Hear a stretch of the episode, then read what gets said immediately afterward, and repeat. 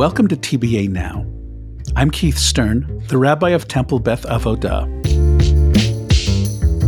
I am blessed to know the many extraordinary people who are connected to our congregational community.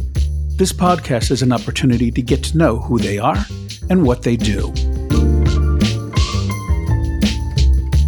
This is a special episode of TBA Now.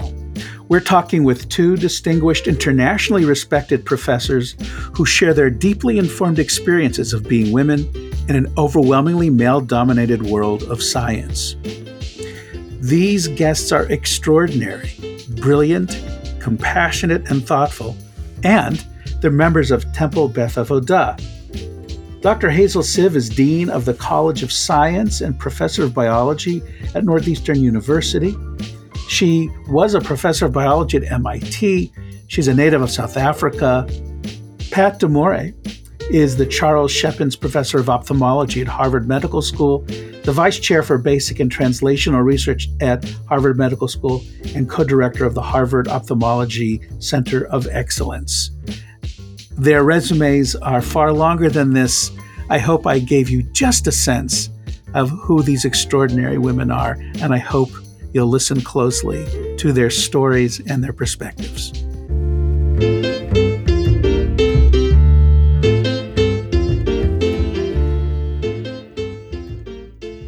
I could not be more thrilled, delighted, and honored to have two really very special guests for our uh, TBA Now podcast.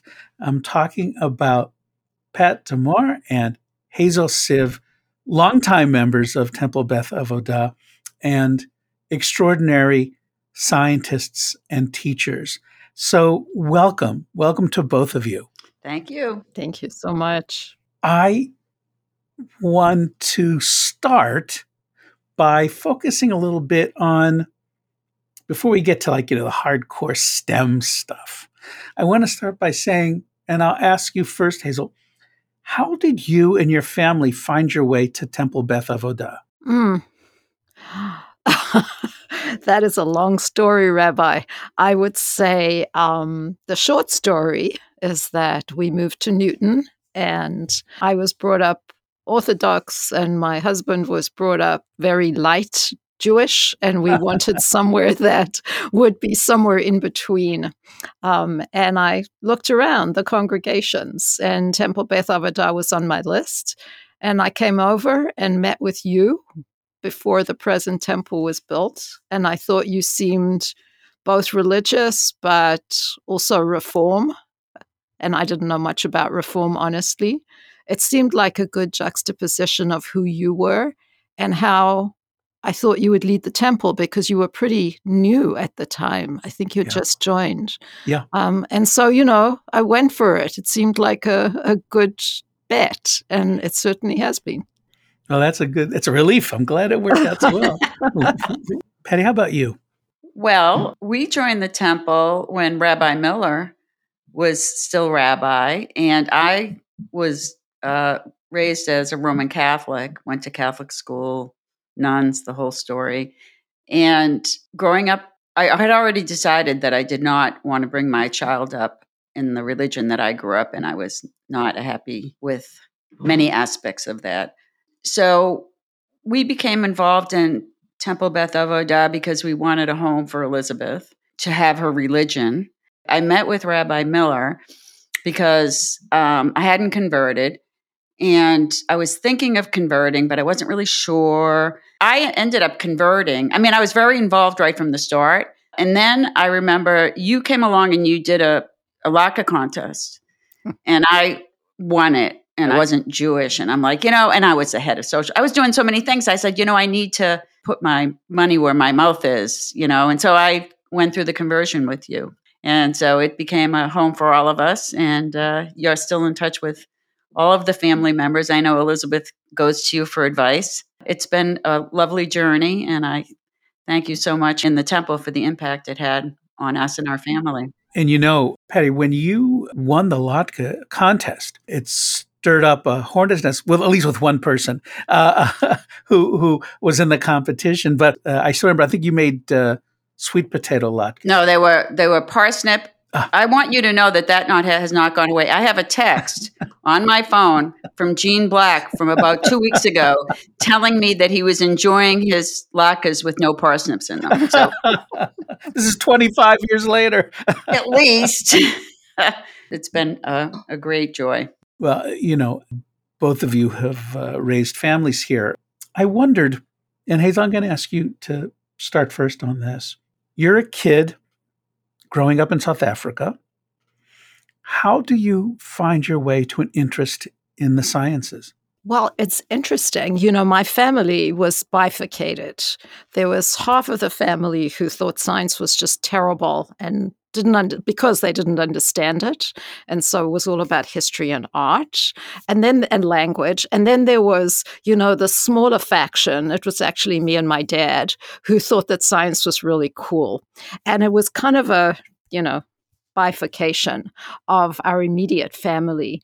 But I was um, quite influenced by my grandmother, Lily, who amazingly graduated with a degree in chemistry from the University of Cape Town right around the beginning of the 20th century. Wow. And Wow. what it was fascinating because um, she was a very strong woman. And she would say that immediately after she got her degree, she married Grandpa Abraham. And that was the last chemistry she did, except in the kitchen, because all doors were closed to her as a married woman. And her daughter, my Aunt Annette, went on to get a degree in chemistry. And Aunt Annette, who, you know, was I was influential on me, finished her degree and wanted to enroll as a PhD candidate. And she wasn't allowed to because by then she was married, and married women were not allowed to enroll as PhD candidates. Wow. But she was able to become a high school chemistry teacher, which she did her whole career. And then I and I knew this, you know, and I thought it was pretty cool. And I thought science was fascinating. I, I had to choose between science or history in the seventh grade equivalent at you know school, and I chose science. It was like hands down. So I know very little history except what I've learned on Netflix. But you know, um, but I got a degree in chemistry as well. And, you know, by the time I finished my degree, I was also married and there was nothing that was close to me. I could go on and do anything. And whenever I think back, you know, it's that kind of family history that Mhm. I think was really influential in encouraging me that um, you know not only was science really interesting but you know it was something that was open to me as a pathway And there was a clear precedent in in in your family totally for women being able to pursue the sciences. Patty, your your, your story is a little different. Yes, quite different. I grew up in a working class family in Everett. My father was a firefighter, and my mother was a homemaker. With there were six kids in my family. The only person in the extended family that had been to college is my uncle, who was my mother's brother. He went into business very early on, so he was the only person who went to college. He didn't have a ton of impact on me per se. He did impact other members of my family because he was in business. I just, you know, I got interested in science because I had a really good teacher. Mm. Who was the teacher and what grade was it? It was a teacher in high school, and her name was Sister Sean. I know, she was enthusiastic. For me, enthusiasm for a topic is the utmost thing. If somebody's not enthusiastic about what they're doing, like if I interview a student or something like that, I, I know their heart's not in it. So enthusiasm is important. So I just, um, I didn't have a plan per se. And the reason I can think through this is I'm sure Hazel has done this. We're, you know, when you're a senior scientist, you're invited to give a lot of talks about your path. How did you get where you went? And mine is was with totally without a plan because I really didn't have any mentors along the way. I mean, I went to an, a small undergraduate college that had no research, so I didn't even know what research was. I liked science, I had no idea what my options were. So I did lots of different things in the beginning. I went to a field station and collected bugs. I you know, worked on a microscope someplace. The turning point was that I got a, a fellowship to do research. It was specifically directed at people at small liberal arts colleges that had no research. And it was basically funded by the Herb Chambers of Boston. The, their, their names was Al, Alvan Fuller. uh-huh. and it was like I think it was three hundred dollars for the whole summer, and I got placed at St. Elizabeth's with a hematologist who turfed me to one of his underlings, which is what happens all the time, and it was a woman. She was a, a an MD, not a PhD, but an MD clinical scientist, and she just was very encouraging and fun to work with, and I took off for that. That was really my start from there. In terms of family, nobody ever suggested that you couldn't do something. We, I think there was no suggestion that we would not go to college. I mean, it was just assumed that you would go to college. My parents paid for us to go to private Catholic high school, so we didn't have to go to Everett High, which at the time was not good. And so we were just expected to to proceed. And in terms of um, I had an aunt. It's very funny. This is a different kind of aunt. She was didn't go to college, but she was someone who basically was the first in most things she did. So she worked for like Stop and Shop at that time, and she became a mm. manager. She was the first woman manager, and mm. then she was the first woman, you know, Kiwanis person. She was first woman. So I think, as I thought about it later on, I realized that that was in front of me all the time. She lived in the same house as us downstairs, and she just didn't feel any barriers. And so it never occurred, frankly, never occurred to me as I went along until I started to get into programs where there weren't many women that being a woman was going to be unusual in any way because I w- never got that message at home. And it, I sort of took me by surprise when I got into graduate school and there were not that many women there. Now there's probably more women than men in graduate school. And then, you know, this rest of the story where both of us have been in situations where there are many fewer women than men, but that's later on. I didn't know that was coming. yeah. Well, uh, which is probably a saving grace. Oh, yeah. Yeah. Probably a saving grace. Yeah. How then did you funnel your interest into something that became your initial pursuit? It was basically the happenstance of getting that summer fellowship to work at St. Elizabeth's, where I worked with a hematologist who got me interested in blood vessels.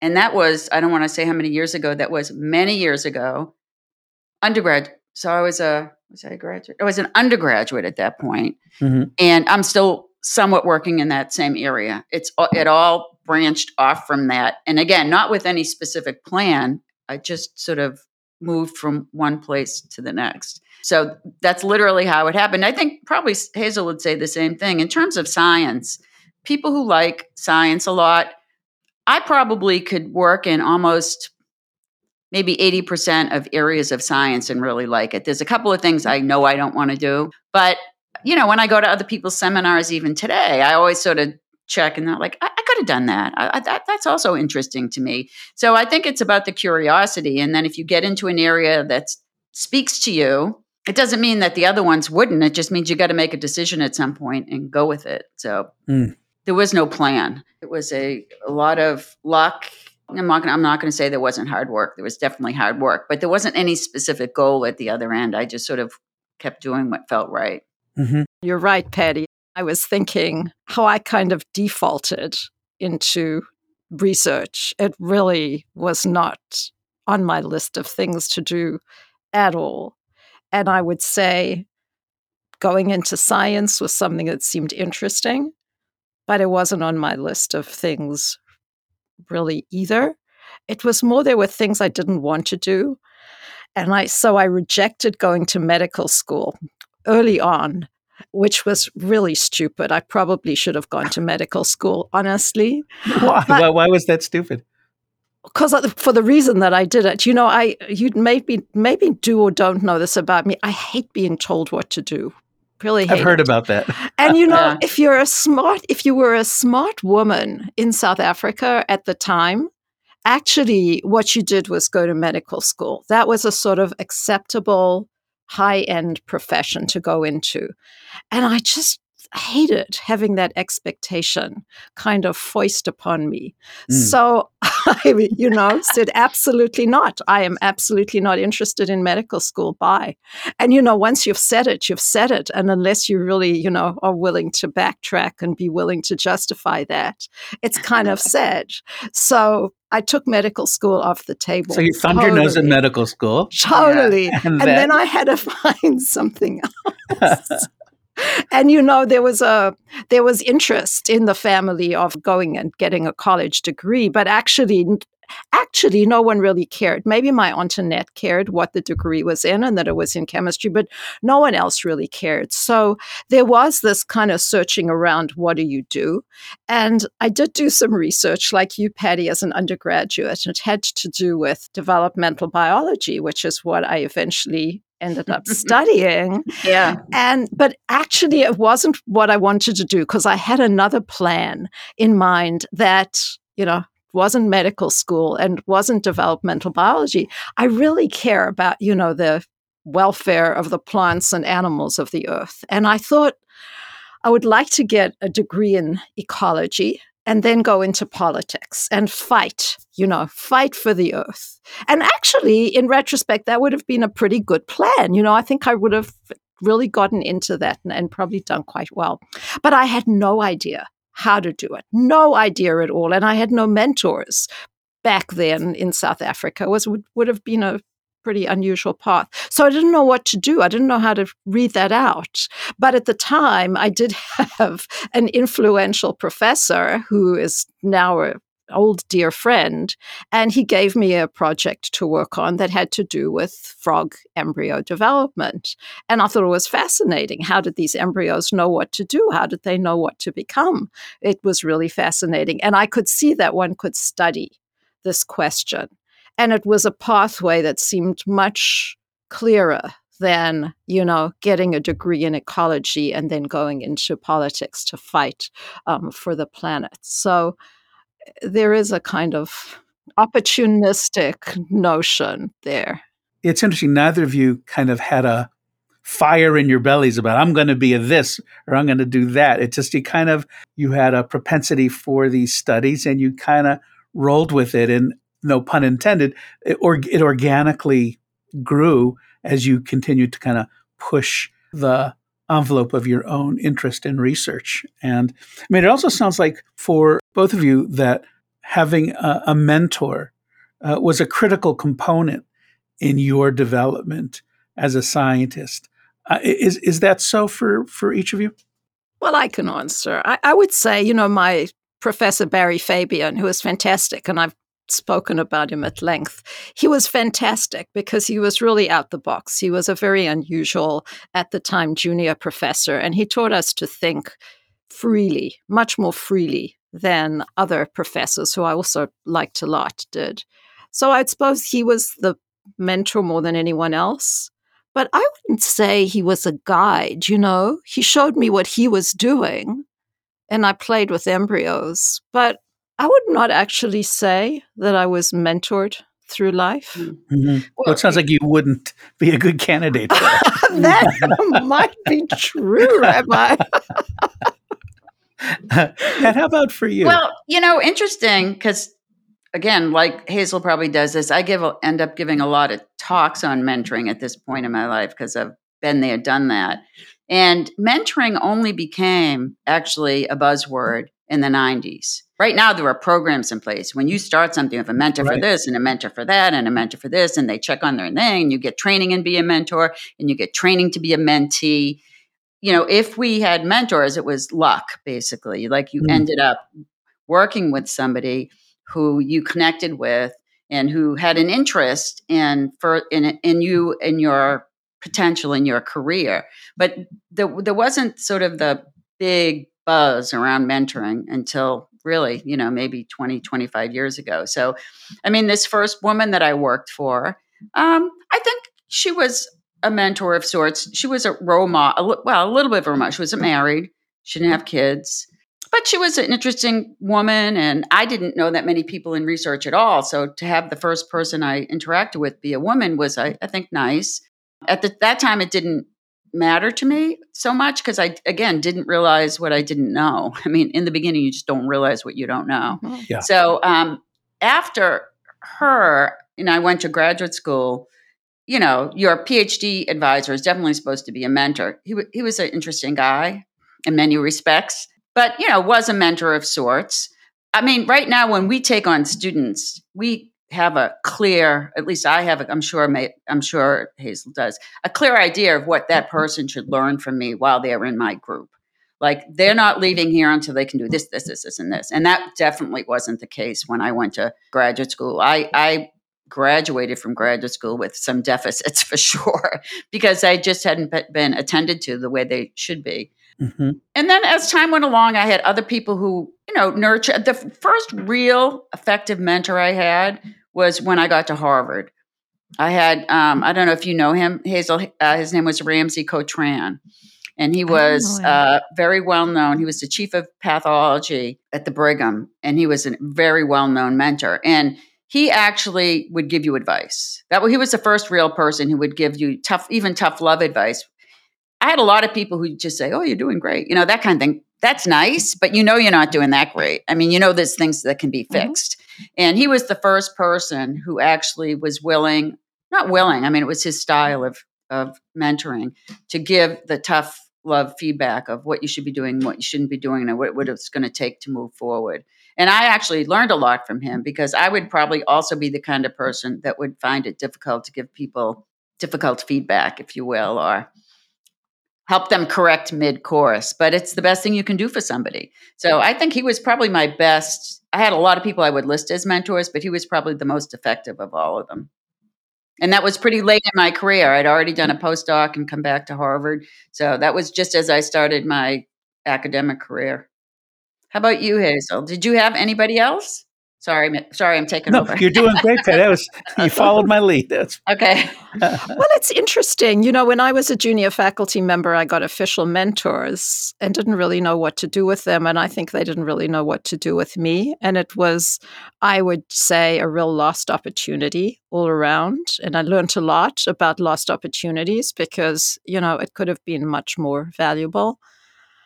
There've there've been people that I've looked at and I thought, you know, that I like their style and that I've interacted with.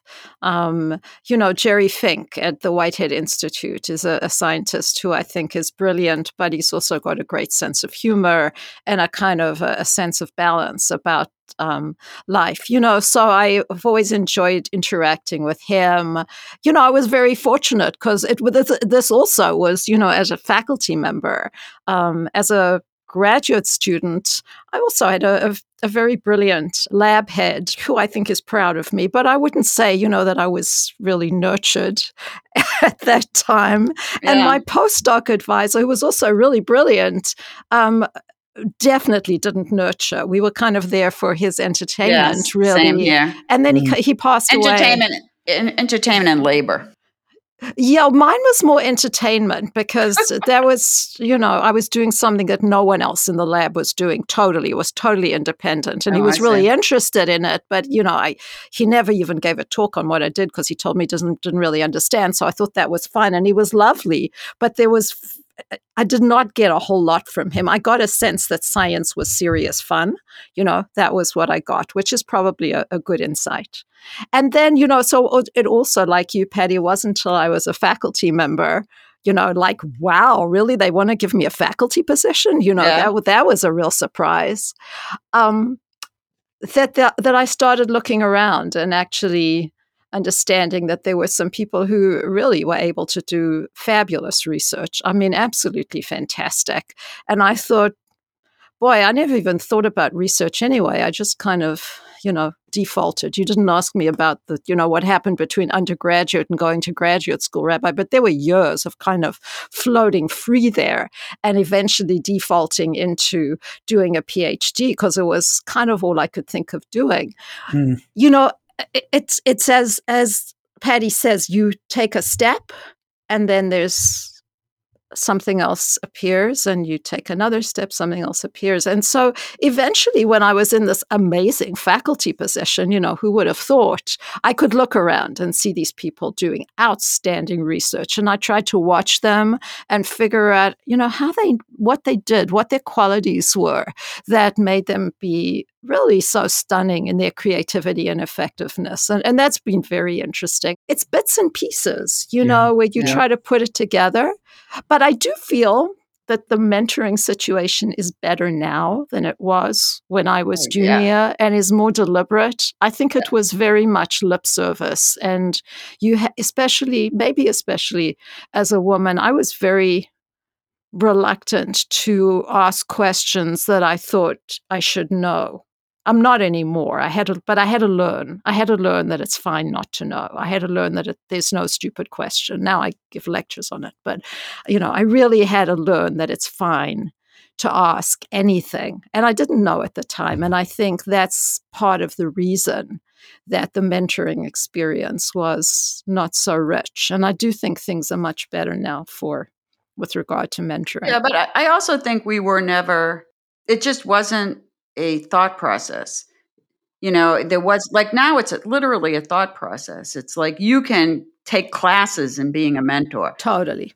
And you can take classes in being a mentee. And if I look back, I probably wasn't that great a mentee. When I think of things, advice I give students, I didn't do most of the stuff that I tell them now that they should be doing. Mm, but Absolutely. nobody told me. And, right. you know, and it's everywhere now. It's not just science. Yes. Mentoring is a big, and I, I think it's a fantastic thing. I consider it basically learn from my mistakes.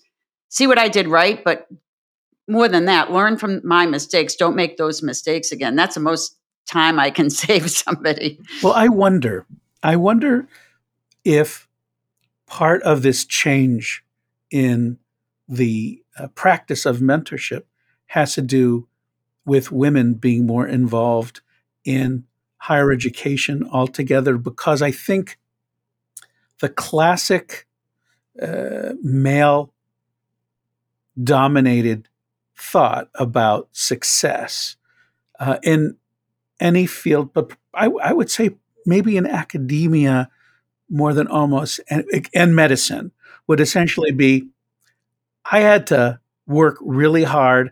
I had to make all these sacrifices. I had to bump into all these edges. That's part of the deal. You have to tough it out no one's no one's going to be there to nurture you. It's all about you figuring out what you need to do for you. And i think i've always felt that that kind of stiff upper lip stuff is predominantly about sort of a male sense of uh, hierarchy and who works the hardest and, and shows it the least. That nurturing someone's intellect that helping someone who's good become great is something that has not been around much until the past, as you're suggesting. I guess it's about what 25 years where uh, it's finally the notion of actually uh, not making someone break uh, when they're working, but actually to help them find their way is a better method of getting the best out of a human being. No, you know what? I think you're right. But the other interesting piece of it is there was a lot of mentoring in place for men because it's what we all call the old boys yeah. club. And they had, you know, interactions outside, say, I'm going to say the lab. They were fostering each other's career. It's the challenge had been when women got inserted into it. And I think actually, now that I think of it, most of the reason that I got the benefit of mentoring is that Harvard instituted a program where women, junior women, had to have sort of career conferences with their department chair once a year because Harvard in particular did so crappy with women. You know, I mean, Hopkins graduated their first woman in like 1898. Harvard graduated their first from medical school in 1948. Mm. So they got a lot of grief from that for that, and have you know not been a, a particularly welcoming place to women for a long time. There's all kinds of stories about that. So I think part of the need for mentoring and why it had to get formalized was because there was such inequity between the genders. I think, you know, men had their own system in place. And then when women came along, how does a man mentor a woman? I don't know. Hazel, do you think that there's truth to that? Yes, I think I think you are absolutely on. I think it's a bit of a myth that you know women are the great nurturer, mentors, and that you know that's why we have mentoring now. I think men mentor one another out the wazoo. Totally. It is very tight. And, you know, you can see it today now that mentors for male faculty, I think, still are less kind of relevant. They, are relevant, but they're less relevant than um, mentors for, for women faculty because there is male clubbiness. I mean, it is absolutely true. It's still true. So I think it's, yes, I think I'm trying to make sure that the women who were hired actually were successful is kind of part of the deal. And it's in the beginning, it's still pretty lonely in many fields to be a woman. In the beginning, it was totally lonely. Say more about that. Well, I think you had to be a certain type of person to do really well. And it's complicated. I think being a woman in a male largely male profession is incredibly complicated. There was one professor at MIT that I really admired, Millie Dresselhaus, who was a physicist, and she she's passed now, and she was there long, long ago, and you know she managed to be a become a really top physicist. But she kind of was one of these do it all. You know, she had a family and she was very loving and she was a top physicist. And I would look at her and try to figure out who she was. Um, mm. And she was outspoken, but she was really the exception. You know, it was tough to be kind of a lonely, a lonely figure there.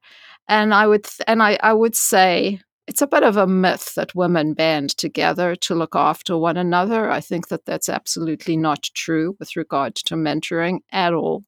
So there's not a, you know, a good old girls club that matches the boys club. There really isn't. And, yeah. uh, you know, that I think is a challenge. It's still a challenge. And it's one, you know, that is certainly was recognized, um, it's been recognized in reports and things.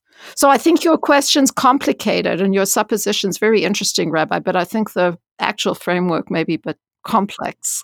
yeah, I, I, think for the the old boys club picture, yeah, I don't think about that as mentoring, you know, as opposed to supporting a patriarchy. You know what I mean? I I, I think um, the idea was less about developing another person as opposed to covering for them or for uh, ha- I don't know. I, I, I think of mentoring maybe because now it is indeed this whole field. yeah, and and I and I don't like oh if it's nurturing it has to be women. I don't want to I'm not going there either. But I, I, I am suggesting the idea that um, there be a, a formal structure for uh, developing one's repertoire as a scientist or as a historian that there is in fact um, something about that that requires a, a, kind of horizontal way of looking at the world that men typically aren't really good at. But I, at least that's one old man's perspective. Um, I, would like to segue in from what you were both just talking about to a little bit more of the brass tacks of what it was like for you going into this really male dominated world and having to and i don't know if it, part of the experience was elbowing your way to the table. If a room was made for you gladly uh, what kind of obstacles you had to contend with and how tough was it for you? Patty why don't you start with that? So I think I had the benefit of being clueless initially. Mm-hmm. I just didn't have an idea of sort of being discriminated against. And there was no intentional education about it. So when I look back at experiences that I had in graduate school, I could call the police probably, but you know, at the time I was like, oh, you know, you just didn't know you were being. I mean, it wasn't abused, it wasn't physically abused, but just d- totally disrespected in a way not the lab I was in, but by it just doesn't matter. The upshot was I didn't even recognize it when it was happening because I was so clueless. When I went to my postdoc, I think it was fine. I had a couple of experiences there that were unsettling in terms of being discriminated against, clearly. But when I got to Harvard, I really realized what the issue was. Then it really smacked me in the face. When I, I don't know about you, Hazel, when I got there as an assistant professor, there were the faculty was, I don't know, I forget how many faculty were. There were maybe 190 tenured professors when I got there. I don't know what the number is now. Four were women. And none of them had kids. No, actually, one had kids, one had children. The other three weren't even married. It didn't come across as they had, as you pointed out, for the person you admired so much, a very balanced life. And, you know, four women out of, you know, I think it was like 1% basically. And I actually remember going to a talk about getting promoted at Harvard. I so I was an assistant professor, and the person basically said, if you don't have a pedigree, like if you haven't gone through Ivy League, don't think you're ever going to make it here. And I didn't go. I mean, I was a working class kid. I went to a small liberal arts school. I mean, I, I, didn't have the pedigree, and I was so infuriated. I think that was the first time I was livid. I was like, "Oh, really? You know, like because my parents you know i don't i'm not a legacy person at harvard. Now i can't succeed here. So i think at that point I, that was a turning point for me. I really made up my mind that i was going to like stay there and i was going to succeed because i was really pissed. I think that's the first time i was really angry when i really realized and it, so it was a combination of this pedigree comment that he made plus the inherent discriminate few women that were around really sort of set me on my on my edge do you feel like you worked harder because of that you know, people work really hard. Um, I think everybody works pretty hard. I think I worked harder with less a sense of. I worked probably equally as hard as everybody else, but with less a sense of security than a man who might have been working hard could have felt like, oh yeah, he was on his way. He just had to get this paper and this mm-hmm. grant, and then he'd be fine. I never felt that until you know I actually succeeded. I'm working hard. I'm not sure if I had to work harder. Uh, the other, my other issue too was I look young. So when I was an associate professor, I looked probably like I was a graduate student. I had a really hard time having people take me seriously to get myself to be on committees or to be chairs of things and stuff like that. And that was disturbing because I would see other men that I had grew up in the system with postdocs and stuff, and they're on heading this committee I'd be in the chair of that. And I didn't get that initially. I just, I didn't know if it was how I looked or how I presented myself, but I would always have people say, "Oh yeah, I didn't know you were. I, I thought you were, you know, like this." I, I remember going to um, student recruitments for uh, PhD weekends. You know, you do those Hazel at MIT also, and having people ask me early on, not recently, believe me, not recently, whether I was a student or a faculty. Yeah. So I think age discrimination, how I looked, so many, it comes in so many forms, interestingly, when you think about it. I hadn't not thought out loud about it like this, but it comes in many forms, things that you have to compensate for. How about you, Hazel? Oh, gosh, we could talk for the rest of the week. totally. You know, I was one of two women in my undergraduate chemistry class. There were 300 men because there was all the chemical engineers and the chemists, and it was me and another woman. So, you know, I got really good at fighting off men. And that, you know, that was kind of how I got through undergrad, and it was fine, you know. And when I went to graduate school, it was such a total shock to come to the United States and to go to graduate school and to actually understand what graduate school was. you know, all I did was work. I didn't think about anything else. I thought, geez, what? Know, it was paid for me. I thought, whoa, you know, I really better work. So I worked. I didn't think about anything else.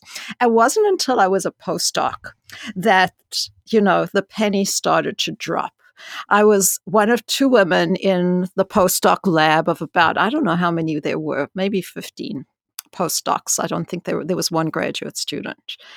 And that was the time I realized that people didn't listen to me. And unfortunately, my boyfriend was in the same lab, which was a probably a you know really bad situation but may not have actually made it that much worse but i did realize that people did not listen to me mm. and Uh, that and I, that that was one of my getting angry incidents. And we were sitting in a group meeting one day, and I made a comment about someone's research, and I thought it was a pretty good comment. And you know, no one sort of responded. The meeting just carried on, and then a male postdoc, literally five minutes later, said exactly the same thing. And the meeting stopped, and everyone addressed what he was saying. And I was so angry. We were all sitting on the floor because there were no chairs. It was a little office. We were all sitting on the floor and there were slides projected. I stood up and I said, folks, or whatever I said, I want to tell you something. What Robert just said to you that you all listened to with so much interest is exactly what I said to you five minutes before. And, you know, I don't have a little voice. I actually have a pretty loud voice. I said, I said it and you heard and you ignored what I said. I said, that is so insulting. I was so angry. Good for you. But you know, what was kind of sad was that they heard that and they heard, oh, she's angry. But it didn't really change anything. It didn't make them listen to me more next time. I mm. had to find other strategies to do that. In fact, I actually went on to get the best job out of anyone else in that lab, just TBH. So, you know, hooray for me. But and I did the most original work. It was just me, and I kind of made up the field all by myself there. I had no advisor, no nothing. I just did it. But that made me angry. And then when I was looking for a job, sort of at the same time as my husband, then husband, and you know, there were depart there was a one department chair. We were both offered a job, and the department chair called up and spoke to him about both of our jobs. And mm. I just grabbed the phone and I just let him have it and you know, and I said, I'm not going to that place. I couldn't possibly go to your university where you treat me as second best.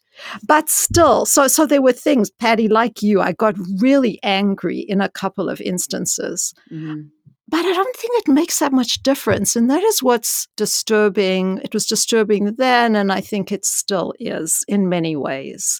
In fact, I was I just pulled out something I wrote for my college about, you know, being a woman in science. And there's a comment from um, Sonia Sotomayor, the Supreme Court Justice, as to how the court had changed practices because um, the women justices were not being listened to in the mm-hmm. same way as the male justices. And they'd actually changed practices on the Supreme Court so that people had to have the same amount of time to speak and you weren't allowed to interrupt one another. This was just in the post, you know, earlier this last year in 2021. Mm-hmm. So I think that kind of thing of not being listened to, if you're a woman, not being taken seriously, you know, unfortunately hasn't gone away. And I certainly have experienced it over and over and over again. Is it less now that you're a senior person? And like, when did it, did it change at any point in your career that you can remember? Well, you know, I have a title of dean now. So in some circumstances, people have to listen to me. I changed myself you know, I stopped being so smiley, which I think has its own problems, honestly. And that maybe helped a little bit. I, I think there's strategies that help a bit. I think people listen to me now more than they used to, but I still see that. You know, when we when you ask around the the women, junior women faculty, the graduate students, they still talk about not being listened to.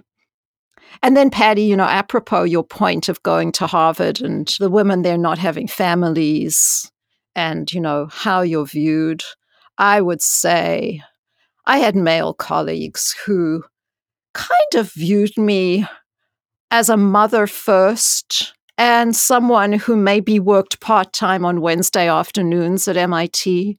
And that was the kind of landscape I had to deal with. I had one male colleague who would always answer, say to me, And how is your brood? That is how he would any greeting to me, not how's your semester going, what's new in your lab, what you're teaching, you know, something about actually the work. How is your brood? And I wouldn't know exactly how to answer. So I didn't, didn't want to answer. So I'd be non committal. This went on for years.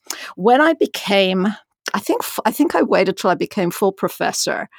I said to him, "Look, for years, you've been opening every conversation by asking me about my family.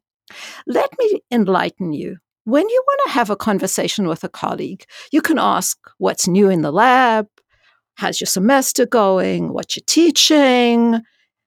Those are all great openers. Asking someone repeatedly about their family is actually disrespectful. Do you know he almost did not speak to me again at all after that? Wow.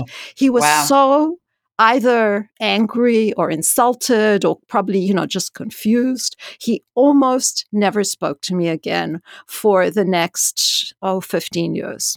Wow. Wow. And, you know, that was, I, I would say that was an extreme example, but it's absolutely true.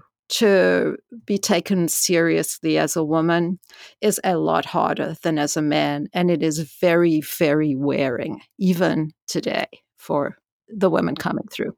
I remember when I was pregnant, I was at Children's at the time, and people still talk about this now. The women who I work with talk about how I worked till the day I went into labor. I was sitting in the tissue culture hood doing work and then went home and went into labor. And years after that, Folkman, God bless him, would say, oh, you know, do what Pat did. She took a month off before she, and because you need to rest and you need to get ready. She took a month off. I'm like, where did he get that? And God rest his soul, he's not around, but people would write to me, he said it again. He's saying how you took a month off. I'm like, oh, damn. Unbelievable. Yeah. I'm wondering, given your experience and, and, you know, you are esteemed figures in the world in which you operate. And my guess is, given your roles, that it would be not unusual uh, for you to be giving advice to women who are entering the sciences. What are a couple of pointers that you think are really significant? Patty, how about from you? I agree with Hazel. There's a very subtle way you present yourself in meetings. And I, I tell people to make sure that what you're going to say, you, you say it succinctly you say it in a confident tone of voice. There's a lot written about how women talk and they pitch their voice up at the end so it sounds like a question or women apologize a lot. Oh, I'm sorry. Wait a minute. I want to say this. No, you're not sorry. And it's just built in to the way women function. So there's a lot of subtleties about the way women present themselves that I don't, I don't say it's the reason that we're not listened to, but it can't help. Mm-hmm. And um, mm-hmm. I, I've gone to a couple of these. I know they're not mentoring things, but they're career development. I've gone in thinking, oh, I have nothing to learn here. I know all this stuff. I've been here, done that. And then I don't apologize in an email. Don't say things in a certain statement. Women tend to communicate in a very different, less certain way. And I think that doesn't help getting incorporated into the big picture or the men's club. I don't know. But and I realized I did some I do some of it myself. I actually write emails differently now. Hmm. I tell you something, Patty. The most unpopular talk I ever gave, I did it twice and then I realized, was titled The Seriousness of Science and Why Women Shouldn't Smile. And it was exactly to try to get across that you know, if you come across soft and sweet and tentative, that people aren't going to listen to you. And you really should work on your confidence and your presentation. The audiences hated it. They hated me for it. They, I can't even tell you how much they hated me. And they were actually right because oh. it puts the onus on women to be more like men rather than on men to listen more carefully to women. And they were exactly right. It shouldn't be, you know, on women to be more masculine. It can help for sure, as you and I know. But actually, the sort of tenet that it's up to women to kind of get with it and to come across as assertive and, you know, overconfident is something that really troubles more junior women. And I think they're exactly right that really it's a kind of two way street, and the men have to learn to listen more carefully.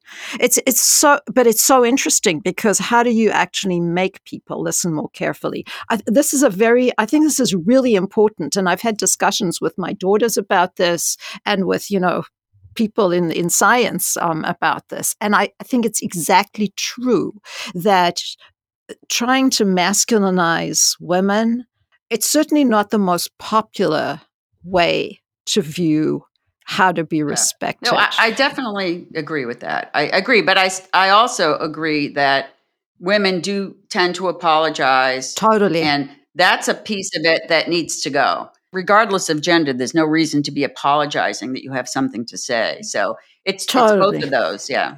Yeah, but it's so complicated because when you look at men presenting themselves, they generally have to go through much less of this kind of self assessment and self evaluation to figure out whether people are listening to them. And I think that that's what's very difficult. At, when I did a report when I was at MIT on the status of women faculty there, I mean, these like off the charts, fabulous women faculty, one came out with the notion of an accepted personality and that there's an accepted personality and it's a very fine line that you tread as a woman and that's just not true for men the accepted personality is not a kind of a fine line you tread. It's just this broad kind of swath that you can meander along. And I think that that's the difference. There's a, there's a pressure on women to somehow have this accepted personality, and it's much broader for men. You have access to really the best and the brightest uh, that uh, come to study with you undergrad, postgrad, doc, postdoc, all all different levels. And um, women increasingly are there amongst uh, uh, your students, your uh, research assistants, the people that are um, doing the work. How do you think their professional lives will be different than yours? Well, I'll I'll start by saying that in some respects you can tell that not enough has changed because women are the uh, women in the workforce in general and in science, not in particular, but in addition, their careers have been victims of COVID. When it came time to be, you know, sharing the work at home or carrying the weight, it still has ended up being primarily the women. And I don't know what the number is, how many women have left the workforce. And I don't know if we have a number of how many women have left science. I know there have been less productive, they've gotten less papers out. There've mm-hmm. been articles in the sciences about the fact that turned out COVID was great for some people. They wrote a ton of grants and they wrote a lot of papers. It's less among women. Because why? Because they were doing the homeschooling and everything else. We did a survey at Northeastern and it was stunning how many more women were affected or reported that they were negatively affected by COVID than men. It was, you know, maybe double the number of women were affected by COVID than men on the faculty. It was huge. It's really had a huge effect. Yeah. Yeah. So that's sort of a, I think that's a spotlight yeah. on where we are right now. So, for instance, there's lots of, I mean, the medical school classes and the graduate student classes are at least 50% women. Yeah. But that doesn't hold up. It doesn't hold up. So, you know, there'll be maybe a fewer less instructors and then less assistant professors and then even less associate professors. And I'm and that's also a lot of people are going into biotech and industry, but they're not doing much better there. They can get a job there, but they're not in leadership positions. I, they have mm-hmm. some number like there's two CEOs of big companies. And I don't know of any women who are in upper, upper, upper management in biotech companies. I know there was somebody at Editas for a while. She left. I don't know what the story was there, but there's not a lot of people can get in those jobs, but they're not rising to leadership positions. And the same, frankly, is still happening. There's more women professors, and you know, the line is not as dreary as it used to be, but it's it's still way below parity. So this gender issue has not even vaguely gone away. No, no. So I, so I could say a couple of things. I firstly would like to just remind myself of my grandma Lily, you know, who couldn't do anything being a yeah. woman after her undergraduate degree you know that that door was just shut. And whenever i feel discouraged i think back to grandma lily and how amazed she would be as to what women can do today you know? So that's my sort of little circle of encouragement that i just keep um, going back to whenever things get discouraging. I think it's fascinating because you know in a way, things have not changed that much over the last several decades. And women are still disproportionately leaving science, or as you say, going into biotech, which is a disaster in terms of actually um, being becoming a leader. It's a little better, but it's still a disaster. And I th- actually think that we're at the point where for women to um, do better in academia and for also certain other underrepresented groups, I think academia has to really change. And I will just say that that is why I moved to Northeastern to see if we could do something to change academia a bit so that it would be less archaic than it still is. Because honestly, there are parts of the academy which have not changed probably since the 12th century. So uh, th- th- there are things, you know, we can think about. Um, the in many fields of science. You know, you do a PhD and then you do this postdoctoral period, which can go on for a decade. And then maybe if you do well, you get a job in academia. It's like debilitating. It's right at the time where if you want children, you would be having them. And it's just, it's just this uncertain kind of cloud of nothingness that has become the standard for science as an entry point into faculty positions. So we are trying to get rid of it and hiring people right out of the PhD into professor positions and then doing some extra stuff to give them some time to ramp up. And I'm hoping that in certain fields, this will discourage women who think, you know, academia faculty position is kind of cool, but they just don't want this cloud of the postdoc to be following them around. That they'll think, oh, okay, here's a much shorter cut to somewhere where I want to go. There's also this sense in academia, and I think both Patty and I've alluded to it of this kind of loneliness. You know, you're the lonely woman, you're the lonely thing, you do your own research, it's your own personal lonely road. And in fact, that's how um, research is often assessed.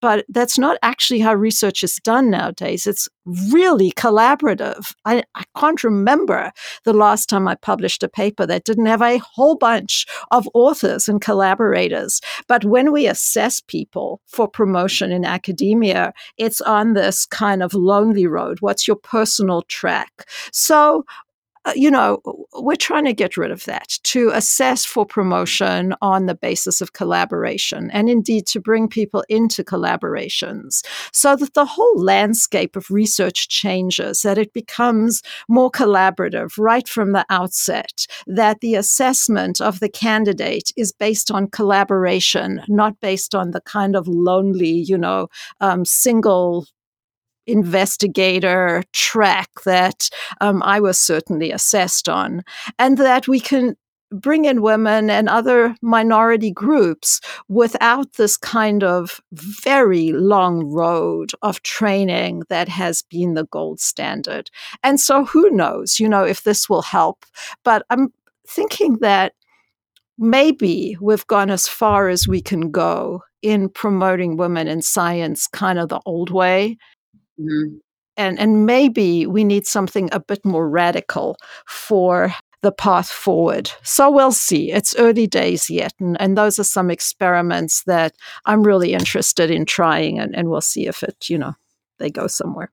We could go on for, I have another 20 questions, which clearly uh, it might be slightly beyond the scope uh, of what we have um, to discuss. So, what I, I wanted to give each of you time to do is um, Hazel, let me start with you. What are you working on right now? I work on developmental biology still. And I actually write, I've worked on a lot of things in my life. Let me just say, Rabbi, That is one of the freedoms I took. I've worked on a number of things and they've all been fascinating. The things that I'm working on right now um, are quite interesting. One is a project that I almost started as an undergraduate and I've kept going. and it, it's true. It is true. It's so the interesting. The question is still there, huh? well, it was sort of the question. It's the same region of the embryo. It's a region of the embryo that forms the mouth and the face. And it turns out that this region of the embryo that gives rise to the mouth also controls the size of the brain and it controls the development of the whole facial skeleton. And it's called the extreme anterior domain. And it's kind of a signature project from my lab. And it's really interesting. And we're in the direction, I hope, maybe of um, therapeutics for microcephaly um, one mm. of hmm. these one of these years. And then the other reason, the other region um, has to do with brain disorders, or the other um, area has to do with brain disorders and the those that arise during the development of the embryo and the brain. And we've been focusing on one particular disorder and have discovered that that's very a very prevalent, very severe disorder. And we've discovered that the lipid content, the fat content of the brain, is severely disrupted in cells from people who are affected with this disorder. And I've always used frogs and fish as model organisms, and we can show this is true in fish as well. The fish brain has a totally uh, messed up lipid spectrum. And so we're working on testing whether lipid supplementation with specially modified lipids can make the fish better and can be pioneer therapeutics for people who are affected with this particular disorder. So it's all about developmental biology, especially of the brain and also the facial region. This is all in addition to being the dean of uh, the College of Science. Totally. Which might take a couple hours a week uh, of, of, your time as well. Yeah. but you remain, but but uh, for you, your research is still essential to your work. I went to a lot of trouble to move my lab from MIT to Northeastern, and I'm really glad I did. It was such a huge effort. Patty, I haven't done it since I was junior, and oof, was it a lot of effort. But yeah, it's fascinating. You know, research is really, it's probably the most interesting thing. It's one of the most difficult things you can do but it's also so interesting because it's new. It's where you can really find yeah. out new things in ways that are very difficult in other aspects of life. Plus, would you agree, Hazel, that it's it adds to your understanding and empathy as a mentor and a leader of the department if you're still doing the research yourself. 100%. You've been in it long enough, I don't think you're going to forget. But I think it gives an extra kind of credibility to to what me or you as a leader if you're actually doing the work that the people are trying to do because you have to write grants and it's why this is a great analogy. It's why i think that rabbi as a dad and a husband is able to be such a, a wonderful role model and give such great advice because he's been there you know he's been there and done that. That's coming from somebody who grew up in a catholic church where i'm not going to take advice from somebody who's never been there. Like really? So yeah you get a credibility plus you have a deeper understanding of of what people are going through. Totally. And i think it makes it totally makes you far more credible and um and empathetic if you're doing mm. that. So and i just uh, also i don't think i would want to just do administration and not do research. I'm not sure i could because I'm I'm in the same boat as as uh, I don't know how much time you spend on administration, and I actually hate to call it administration because I think I have a, an image that people picture us there just like moving papers around. It, it's not that. I, I consider it to be mentoring, frankly. I mean that's major. That's our major job is sort of making research happen or teaching. In your case, I don't do that much teaching, and um, sort of helping people succeed in addition to your spending the time on that, what, what are you working on right now, Patty? So um, I trained as a cell biologist and a vascular biologist. I'm interested in all aspects of the vasculature. Worked on many aspects of it, some development, but in what the work I'm doing right now is what people would call very tra- translational, meaning, you know, we undertake the projects we take with a direct intention, if you will, of developing an interventional therapeutic. I'm working on diseases of the eye. I'm at Eye Research Institute. that involve blood vessels. The interesting thing about blood vessels is you could work in any system because every system has blood vessels in it. So that gave me a lot of flexibility. I work on uh, diseases like macular, mostly macular degeneration at this point. Um, two forms of macular degeneration. One involves growth of blood vessels, and one basically involves their atrophy, they're dying. So they give it the same name. One is wet and one is dry. So I was luckily a uh, part of a group that many years ago did sort of the basic science aspect of how people are treated now for wet macular degeneration. If you've ever heard of somebody getting an injection in their eye mm-hmm. for diabetic retinopathy or macular degeneration, that's work that me and many other people did many years ago. And then Genentech picked it up and turned it into a therapeutic. None of us are rich because of that, but that's okay. Too bad. Yeah. yeah. Um, so now we're trying to figure out the dry form. Like, why does this happen? Because it can be devastating. It causes central blindness, basically. So macu- the macula is the part of the eye that's responsible for seeing fine details in faces. So when people get wet or dry, they lose their central vision. They can have a lot of peripheral vision and they can get trained to use it, but they lose their central vision and they can be basically legally blind. So we're trying mm-hmm. to figure mm-hmm. out the mechanisms of those diseases.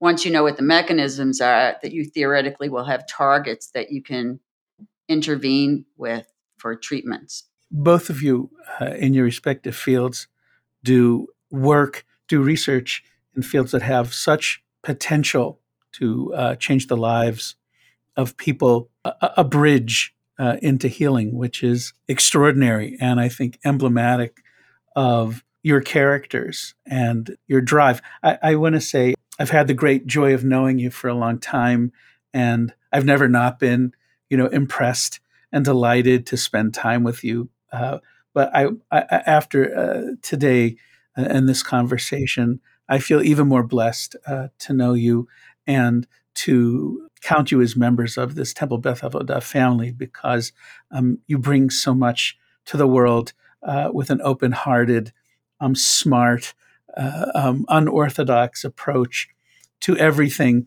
uh, not just uh, the sciences, but to life itself. And um, I want to thank you so much for being part of this conversation. Um, thank you, Pat. Thank you, Hazel. Thank you, Rabbi.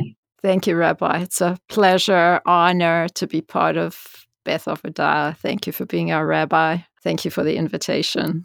You're welcome. Yeah, now Hazel and I are gonna. You can't go out for a drink anymore. You can come over here and we can continue the conversation, Hazel. Totally, and we can name names. Patty. Yeah, we can name names. the small world of academia. Thank you. Thanks so much. Find all of our episodes on bethavodah.org or on podcast sites everywhere. Special thanks to our brilliant producer, Amy Tonkonagy, and our intrepid engineer, Mike Kligerman.